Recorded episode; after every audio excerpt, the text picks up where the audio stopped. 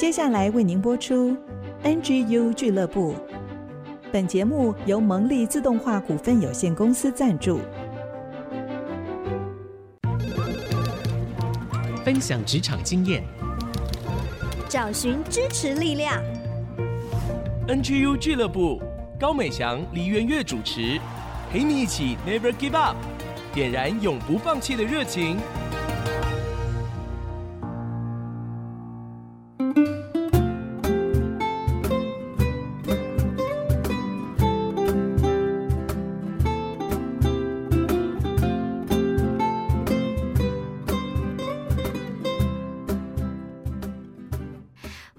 来到 IC 之音 FM 97.5 竹科广播，您现在收听的节目是 NGU 俱乐部，我是主持人高美翔。今天呢，为大家邀请到的呢是聚成设计的设计总监张聚成本人，他的公司是聚成设计，他就是张聚成。让我们请聚成来跟大家打个招呼。各位听众朋友，大家好，我是聚成。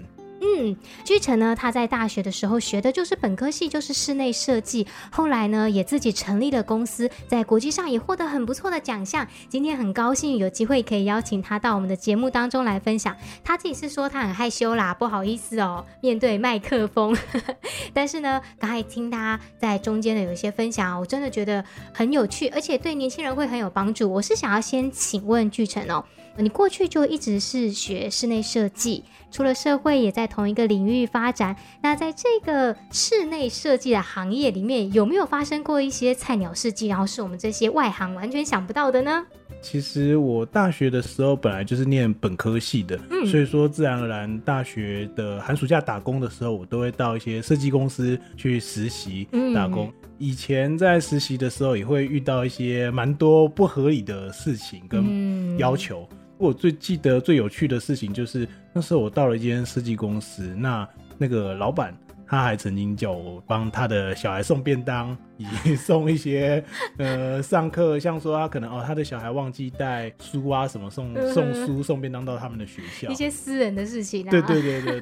但这些可能菜鸟必须得经过这些事情，那当然可能现在可能看起来是不合理跟不合法的啦，因为毕竟那个10多年前，这样讲有点透露出自己的年纪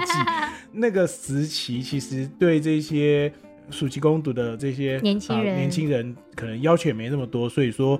那时候我记得没错的话，好像公司也没帮我劳健保跟薪资好像也低于劳基法，不过当时候只是一个热忱，想说哇有人愿意用我，然后我能够至少在这个圈圈里面打转，而不是像有些同学到 7 啊或是麦当劳上班，我觉得至少学以致用这样。那当然那个时代那个时空这样是不合理不合法的，当然现在不可能会有这种状况出现。对，那只是说现在回想起来还蛮有趣的。对，每一个热血的年轻人可能都走过这一段路程后，即便是不合法不合理的要求，但是因为热情梦想驱使着你，就很希望能够在这个圈子里面。不过这是一个菜鸟时期没有经验啦，对不对？对啊。但是后来好像自己出了社会之后也有一些其他的菜鸟经历齁。对啊，因为其实那时候像我们这个行业蛮需要的就是人脉，因为你纵使有再好的 idea 再好的想法跟设计理念甚至做法，那我觉得最主要的还是需要人脉，因为毕竟装修这种东西还是需要金主来实践你的设计理想，所以我记得一刚开始创业的时候，那时候还蛮辛苦的，因为连办公室也没有，就是在家里，然后一个电脑影印机一台摆在床边，这样就开始工作。那时候其实一开始也不会有什么很了不起的案子，可能做厕所的装修啊或是简单的维修。那我记得最有趣的是那时候除了我可能会在网络上买广告啊或什么之类的，我曾经做过一个蛮好笑的事情，那时候跟几个大楼的警卫贝贝聊得还蛮开心的，然后警卫贝贝说那不然这样好了，张先生你就把你的名片放在这边，我还可以帮你发名片发传单这样那当然现在想起来这个做法有点不符合工作效率，但是实际上现在也是回想起来觉得真的还蛮有趣的这样。但是看得出来这个总监非常的认真，即便是在可能早些年代没有像现在网络那么发达普及，可是你也用尽你的方法去推广。你刚刚就讲这个人脉很重要，其实也是一点一点累积。像我自己在听，我就觉得这个大楼管理员其实跟你这个室内设计就很扯得上关系耶，所以我觉得当时你这么做也是透过你能够的能力去累积人脉的一种方式。对，没错。但是我有听过一个最厉害的，就是后来装修到成家立业了，怎么说呢？就是其实这个应该也算是这个段落里面我觉得最有趣的，就是说我在工作的时候啊，其实有一次我装修一个业主的家，那装修到结束之后，因为毕竟跟男屋主相谈甚欢，然后最后他介绍他的女儿给我认识，那其实最后我也娶到他女儿，那就是我的太太。对，哇塞，对对对，所以说等于是装修了业主的家，然后娶了他的女儿这样。对对对对，各位，我觉得这是很激励我们向上的一个成功案例。什么叫人生胜利组啊？工作之余因为很多人工作，他就像我们园区竹科啊，很多人很辛勤也很认真，也是很棒的人，可是就没有机会认识女生。结果今天巨成分享他装修做室内设计做到娶一个老婆回家，而且听说今天还是他太太生日啊，那就在这边恭祝您的太座生日快乐啦。谢谢谢谢。我讲回来啦，其实后来巨成他自己开公司，自己成立了属于自己的室内设计。刚开始他也讲到说一台影印机在家里就这样开始。那我觉得室内设计师很不容易的，就是他要动也要静，他要能够静下来画图，在他脑海中思考，他也要到现场能够跟客户沟通、监工等等大大小小的事项啊，工程的排期啊，哇，想到就觉得可怕。那我觉得这过程中有很多辛苦还有不容易的地方，我就很好奇想要请教巨成啊，面对这么繁琐的工作啊，日程紧张的安排啊，你的心情还有你在做事上你是怎么调整自己的呢？那我先回答主持人这个问题，就是说其实啊，我每一天晚上都会先预想一下，就是排下明天要工作的一些顺序。怎么说呢？我可能说早上8点我要到哪一个工地去看一下现场，10点我要进公司开会，然后下午的时候我可能又要到哪一个工地去。我其实会先把一些工作上的流程在前一天就已经先把它预设跟安排好。那当然这每一个的中间的空档，我就会适时的找一个时间喘口气，可能是喝个咖啡啊，或是简单上个网，就好比说像是以前在念书时代中间的10分钟的下课，那让自己喘口气，整理一下心情，换到下一个地方的时候会比较快的容易上手。再来就是要怎么样让自己的热情不减，我觉得这个是一个很不容易的事情，因为我觉得是要找到工作的乐趣。那当然就我自己本身，因为本身就是学这个科系的，当时候要念这个科系就是喜欢这个工作，喜欢这样的一个模式，所以说自然而然我在一开始还没有在上班，在学生时代的时候，我就找到这样的工作的乐趣。尤其当我们每一个案件完工的时候，看到屋主住进去我们为他设计的房子，那其实心中的那种感动其实是言语上没有办法表达的。那当然我觉得这就是我工作的最大的乐趣。其实巨成刚才讲到说，一开始从大学进入室内设计系就读，就是因为对于要做这件事情心中是热情的。但是其实我觉得大家都是这样子，一定是满怀着梦想跟热情进入到自己的工作领域中，可是一段时间其实这些就会打磨掉我们的热情。可是我很喜欢巨成刚才举的一个例子，他说就好像下课10分钟一样，你在每一次的工作阶段或者是到不同的案主家去拜访的中间，给自己一个休息时间。其实你不要想说那个是偷懒，其实那是一个调试心情，让你自己的状态再一次 ready 要去出发，其实你就能够有更好的表现。我觉得从巨成身上可以学习到很多。那我们要先休息一下，等一下第二段呢，我们就要请他来分享关于他自己的创业故事，还有他在设计上对于家庭他有一些什么样的想法。我们就休息一下再回来咯。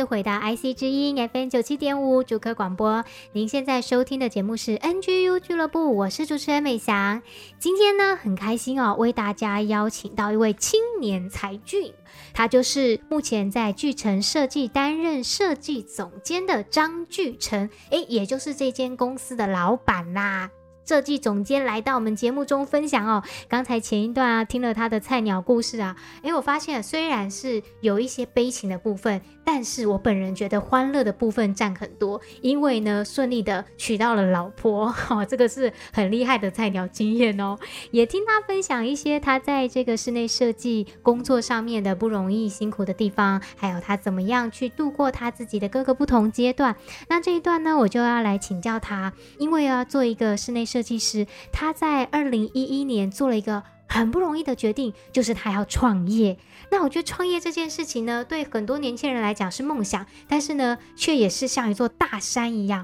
我就想要请教聚成，你是怎么会决定要创业？这个过程中你是怎么样下定决心的呢？其实我们本身是念本科系的嘛，那其实在学生时代就有一个梦想，就是说我要属于一间自己风格的设计公司。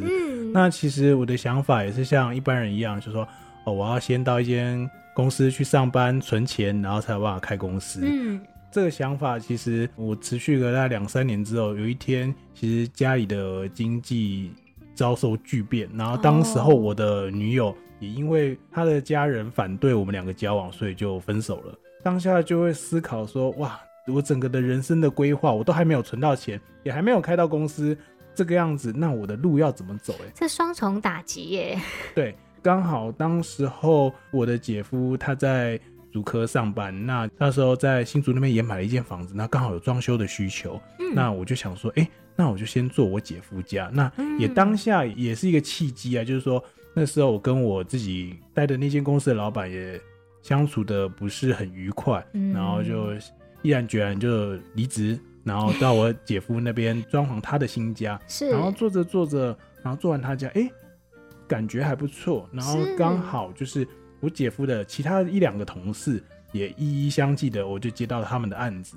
对，然后就从那个时候开始，就慢慢的案子就越来越多这样。那当然我觉得最主要的一个信念就是说，老天关你一扇门一定会开你一扇窗。所以说其实当下如果说我在家里遭受巨变的时候，然后我就放弃了，那我是不是就也不会走到我现在这个阶段？我觉得聚成他真的是很会逆向思考。刚才讲的这个故事呢，明明是问创业，结果他从他的双重打击开始讲，可是呢他却懂得就是在这个逆境当中呢去换一个方向思考。明明是打击的事情，却也促使他激发他能够开启了创业之路了，然后就一步一步的往前。所以我觉得他刚才结论很好哦，就是也许在你的人生，在你的生活事业家庭中会碰到一些巨变，会被关门，但是不要忘记上帝还会再为你开另外一扇窗，还是能够绝处逢生的。那我想要请教聚成啊，因为你等于开公司也有10年了嘛，对不对？那从员工变成自己当老板，哇，那一定很不一样耶。那你是怎么样走过这些路程，还有当老板的那些辛酸辛苦低潮的时候，你是怎么样去面对跟度过呢？其实刚刚跟美翔在讨论到这个话题的时候啊，其实我大概有稍微想一下，对我而言，其实我觉得要如何承担这个工作的压力以及走过自己的低潮，其实我只有简短的2句话可以形容，就是说我不想要让对我好的人或是曾经帮助我的人失望。其实当我有时候遇到一些压力或是遇到工作上的很不如意的时候，其实我就会想想，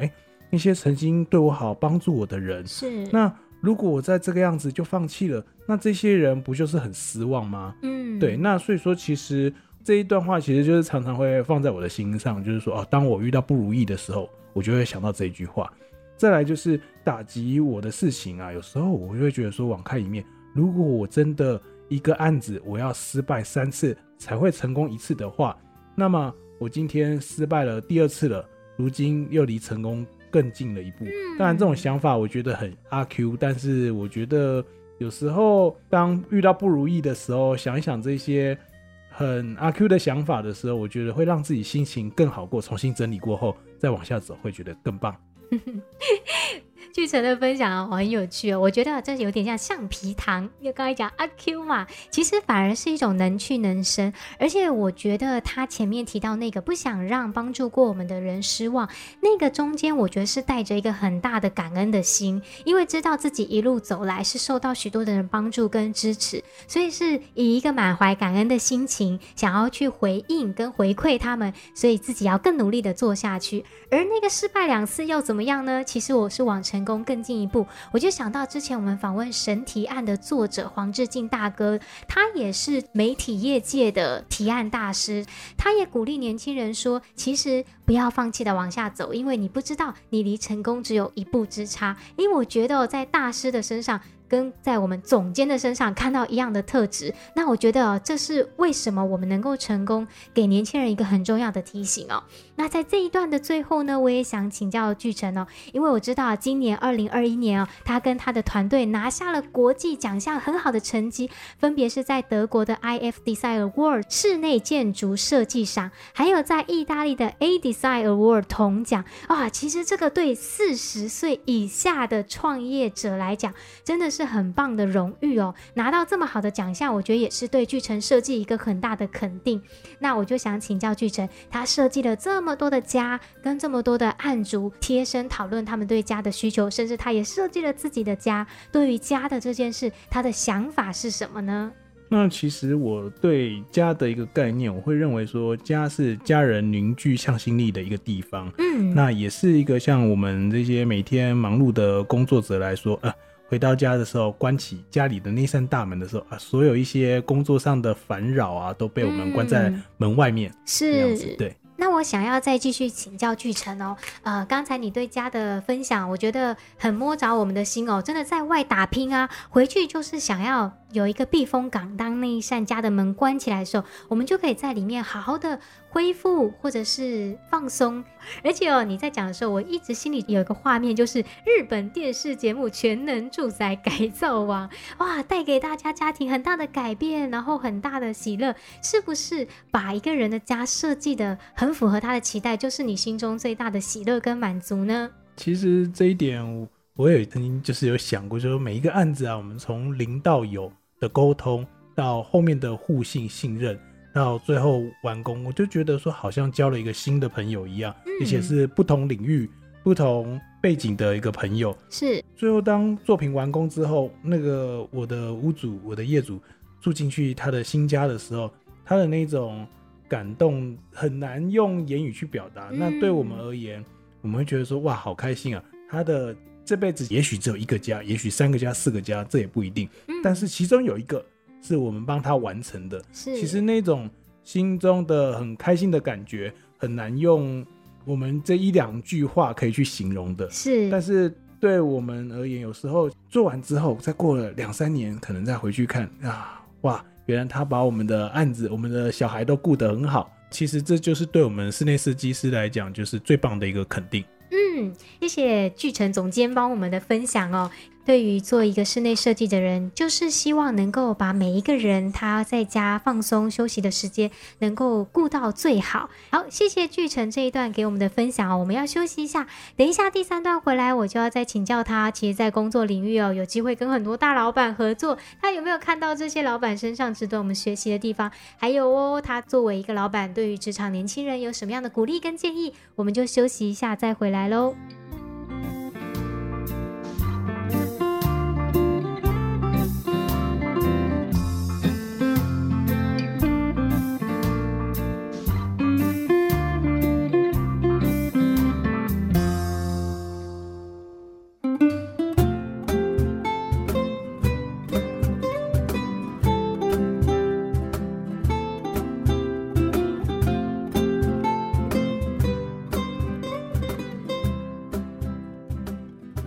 欢迎大家再次回到 IC 之音 FM 97.5 竹科广播，您现在收听的节目是 NGU 俱乐部，我是主持人美翔。今天呢，很开心为大家邀请到一位杰出青年，在40岁以内呢，他就担任了设计公司的设计总监，自己创业，而且呢，今年在德国、意大利都拿下设计建筑界的大奖哦。他就是聚成设计的总监张聚成。其实前两段呢，聚成已经跟我们分享过他的一些菜鸟经验，还有创业的这些过程，他自己走过的历程。那我就想要请教他，因为呢，他的工作是做室内设计，说实话哦，真的比我们普通人有机会接触过一些大老板，甚至大家口中所认为的成功人士。刚才他也分享到，在这个过程里面，其实都会跟这些业主成为很好的朋友，一起去讨论家的需求，甚至呢，之后2-3年还有机会回到设计的家里面做客。那我就想要请教聚成哦，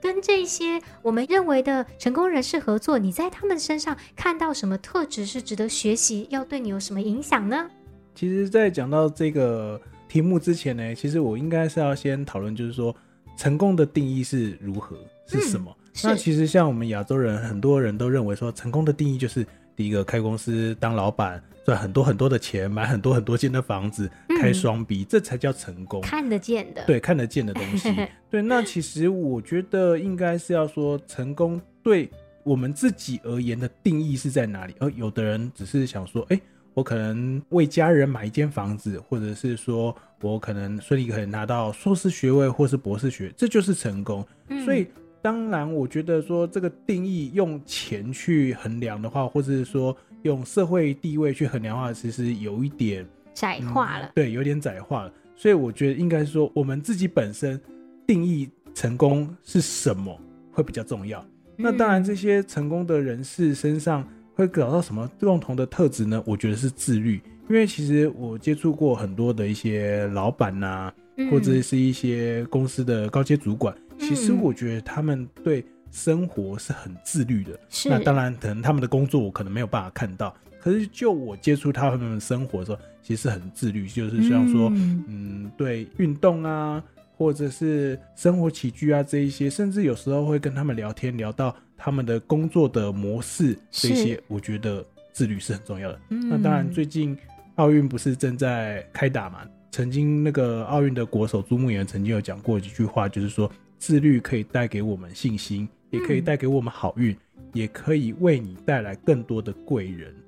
所以其实对我而言，我自己本身我们在念书时代可能也是一个很软烂的大学生，可是当我出社会的时候，这个社会渐渐教育我们，其实原来自律是很重要的。我觉得很棒哦，要先去定义你心中的成功是什么。那你这个定义精准了，你真的知道自己想要的生活，想要的不管是从物质层面或精神层面都好，你先去定义清楚之后，你也可以透过你的自律来去达成你的目标。说实话，那也是告诉我们不用去羡慕别人，因为每个人的需求跟想要不同嘛。那我就想请教聚成，你自己作为一个创业者，回顾你工作成立设计公司这10多年了，你觉得你会给现在的职场年轻人什么建议跟鼓励呢？我觉得很多人可能会一昧的羡慕说，哇，他的职位爬得比我高，他的薪水比我多，甚至说他住什么样的房子或者开什么样的车。可是其实我很相信，以前我看过有一部电影，他讲了一句话叫做人前富贵，人后受罪对，所以说其实我相信一件事情，就是说你只要想要过得比别人好，你相对的在台面下面你付出的努力的铁定是要比别人来的多。是，那当然这个东西是要怎么样持之以恒呢？就是自律，就像我们刚刚提到，就是说他可能对他的生活以及对他的工作，甚至对他的生活起居上面，他可能是按照一并的照表操课这个样子。对，其实我觉得这个蛮重要的，包含前阵子疫情大家宅在家，能不能自律这功课真的是马上见真章所以呢，聚成总监给年轻人的鼓励呢，就是要培养好自律的习惯，而且呢，你想要获得成功，其实你需要付出相对应的代价，但是不要担心，如果你能够把自律建立得好，其实你离成功也不遥远了。最后呢，我就请聚成来帮我们分享 NGU 俱乐部，就是 Never Give Up 永不放弃嘛。那你觉得职场人要如何保持这个精神呢？其实我觉得最主要是还是要找到工作的乐趣，其实就像打电动一样，要不断的挖掘其中好玩的地方。如果你中间就放弃了，那你游戏永远都没有办法破关，你就 game over 啦。我觉得聚成总监很可爱，来用打游戏来比喻他的工作，看来他在他的工作中真的得到很多的乐趣哦。好，今天呢很开心能够邀请到聚成来分享，也再一次谢谢他。谢谢。好，那我们就准备休息一下，等一下回到节目的第四段是由小月姐姐主持的追剧神器，就让我们一起看好剧，提升职场竞争力。休息一下再回来咯。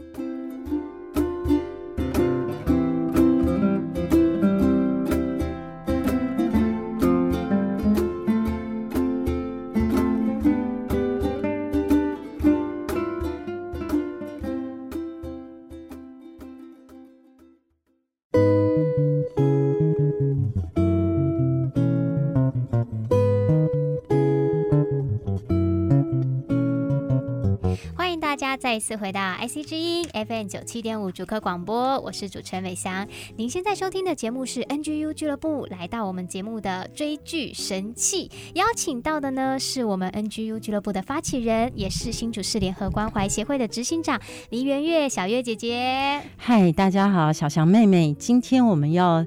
一起来看好剧，提升我们职场竞争力，也提升我们家庭的幸福力。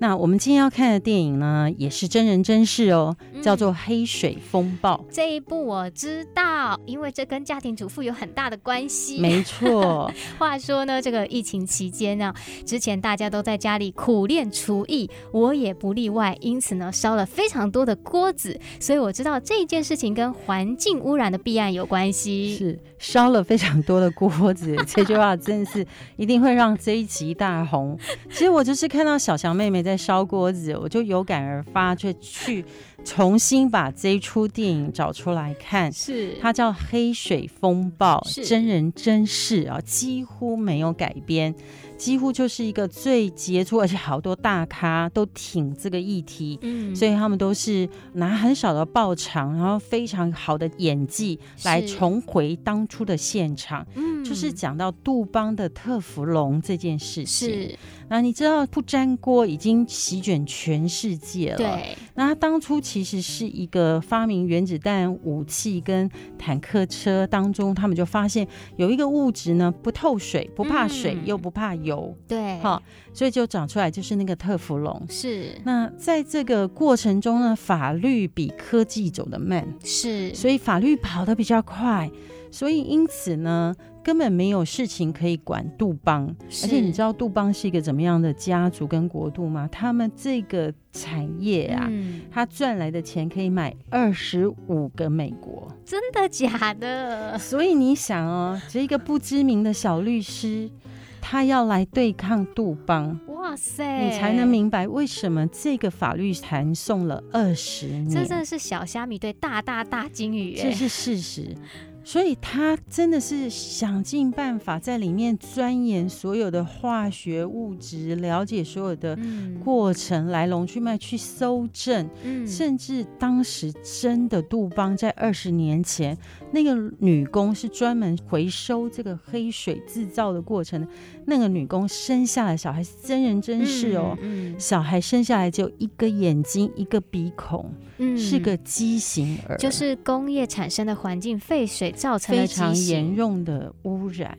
所以不粘锅是一件影响很深巨的毒，而且因为这个律师他用尽一切心去研究，发现来原来全世界90%的生物身上，90%哦，你知道所有的人类都残留了这个不粘锅所带来的有害物质。哇，真的是！所以小翔妹妹，你有没有去买外卖食物？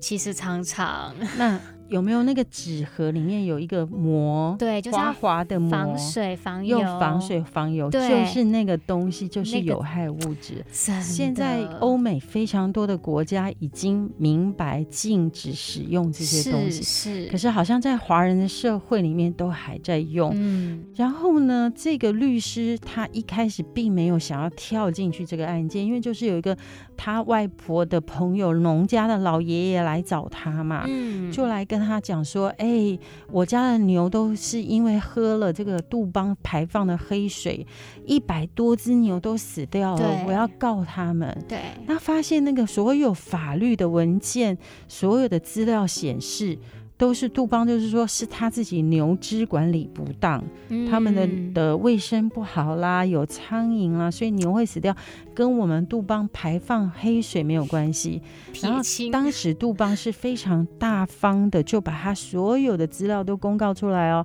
为什么呢？因为他不怕，因为当时的法律就是不能管这个科技、嗯、因为科技走的比法律还快嘛。是，就在这个过程中啊，这个律师他其实是非常挣扎的，他本来觉得说我是一个这么有名的律师事务所里面其中一个律师，而且呢我的工作这么安稳了，我有老婆，老婆又怀孕了、嗯、啊，我们家呢我就是好好的接正常的案件，我就可以赚很多钱养孩子。所以刚刚过父亲节，我们今天这一集、嗯、我真要说父亲真的非常的伟大，是他们又要想生计，又要想在职场里面他们要忠于一些职场的道德，那种挣扎真的是很大的苦难、嗯、那这一集黑水风暴这个真人真事，这个律师他真的是一个伟大的父亲，他非常爱他的孩子、嗯、他也非常的挣扎，可是他最终就选择走苦难这条路。哇！因为他说他要给他的儿子一个更美好的环境跟未来，所以20年来他们家经济非常的窘困、嗯、非常的惨淡，但是已经是事务所愿意支持他咯，对，让他领很少的底薪，那20年来去打这个仗，所以最终最后打了20年，那个小镇7000多人、嗯、每一个人都有重大疾病、嗯、拿这个法律缠了20年，最后才得到杜邦赔偿6亿美元。嗯，这个过程中当时撑住他还有其中一个原因，就是一开始来找他那个老爷爷，嗯，农场的主人，这个老爷爷就跟他说，我要赔偿干什么，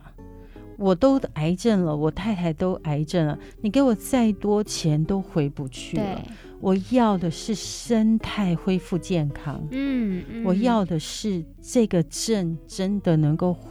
回到从前的美好。是，所以这个法律诉讼打到中间，爷爷都死了耶。是，对啊，20年耶，20年爷爷都死了，爷爷并没有亲眼看见这个结果，这个官司打赢、嗯、好，然后可是这个爸爸他真的是在这苦难中哦撑下去，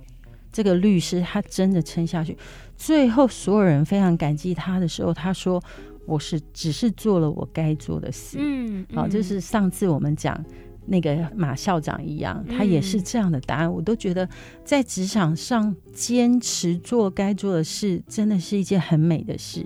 所以我们今天可以从黑水风暴学了2个原则。是，第一个原则是你要相信我的苦难结晶是别人生命的宝石。哇！而在苦难当中更能够让我们认识我们生命中的命定，这就是小翔妹妹我们都一起在学习怎么寻找我们人生的命定。是，其实是不要害怕苦难、嗯、遇到逆境，遇到负面的回馈的时候，遇到挫折的时候，都要勇敢的面对。是，只要你继续前行，你才能够走到你人生真正的目的地和目标。嗯，这是我觉得第一个，要向苦难致敬、嗯、要向苦难学习。好，第一个礼物就是我人生中最好的礼物就是苦难，不但是我的礼物，也会成为别人的礼物。第二件事情就是这个爸爸在这个黑水风暴当中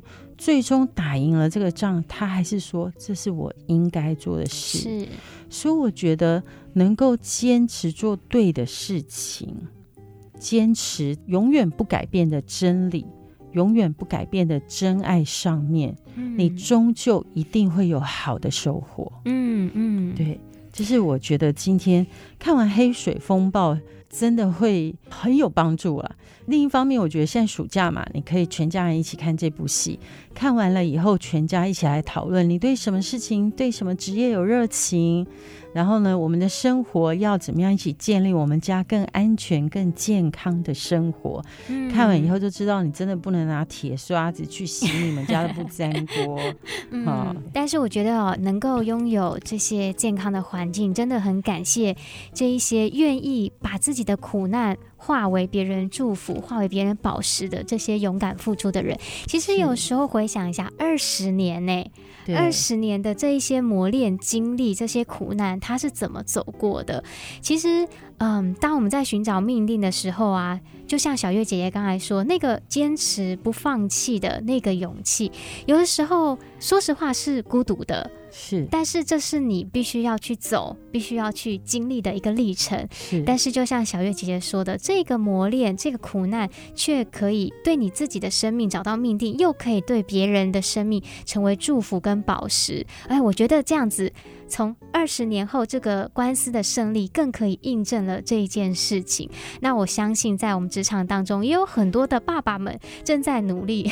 虽然父亲节刚过，但是呢，我想我们可以利用8月这一段时间一起来向父亲更多的来表达对他们的感谢。因为说真的，我们生命里面所得到的各式各样的益处跟祝福都是我们的家人、我们的父母他们以他们的辛劳跟磨练所换来的。真的，从出生妈妈的惨难就是苦难换来的生命啊，但是苦难也会带给我们有刚强跟勇敢的一个特质。对，那经历过这个，我们的承担力就扩张了，我们的肩膀就更有能力了。所以真的不要逃避苦难，也不要逃避逆境，要迎向而去。当我们面对苦难，我们能够迎向暴风雨的核心的时候，穿越这个暴风雨走出来，我们就变成钢铁人了那就是我们生命中最好的祝福。而且我相信这个律师的儿子们一定会因为这件事，这些儿子们也继承钢铁般的生命。你知道吗，给孩子有钱，他们真的会一辈子怠惰，但是他们看着爸爸怎么辛辛苦苦打这个仗，一定会赚得的是那3个儿子非常刚强的人生。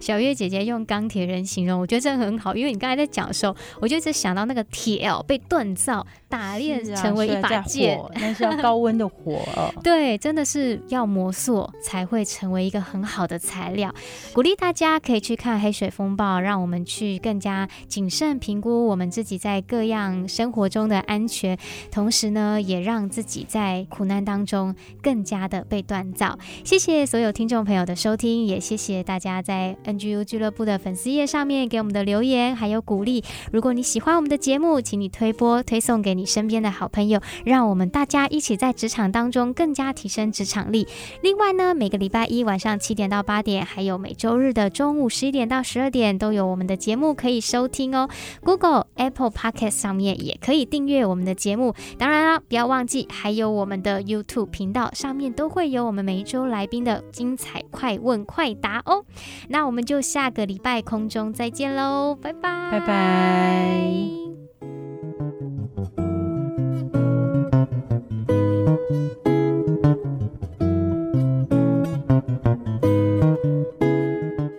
以上 NGU 俱乐部由蒙利集团赞助播出，蒙利集团邀您一起在职场、家庭、人际上 Never give up。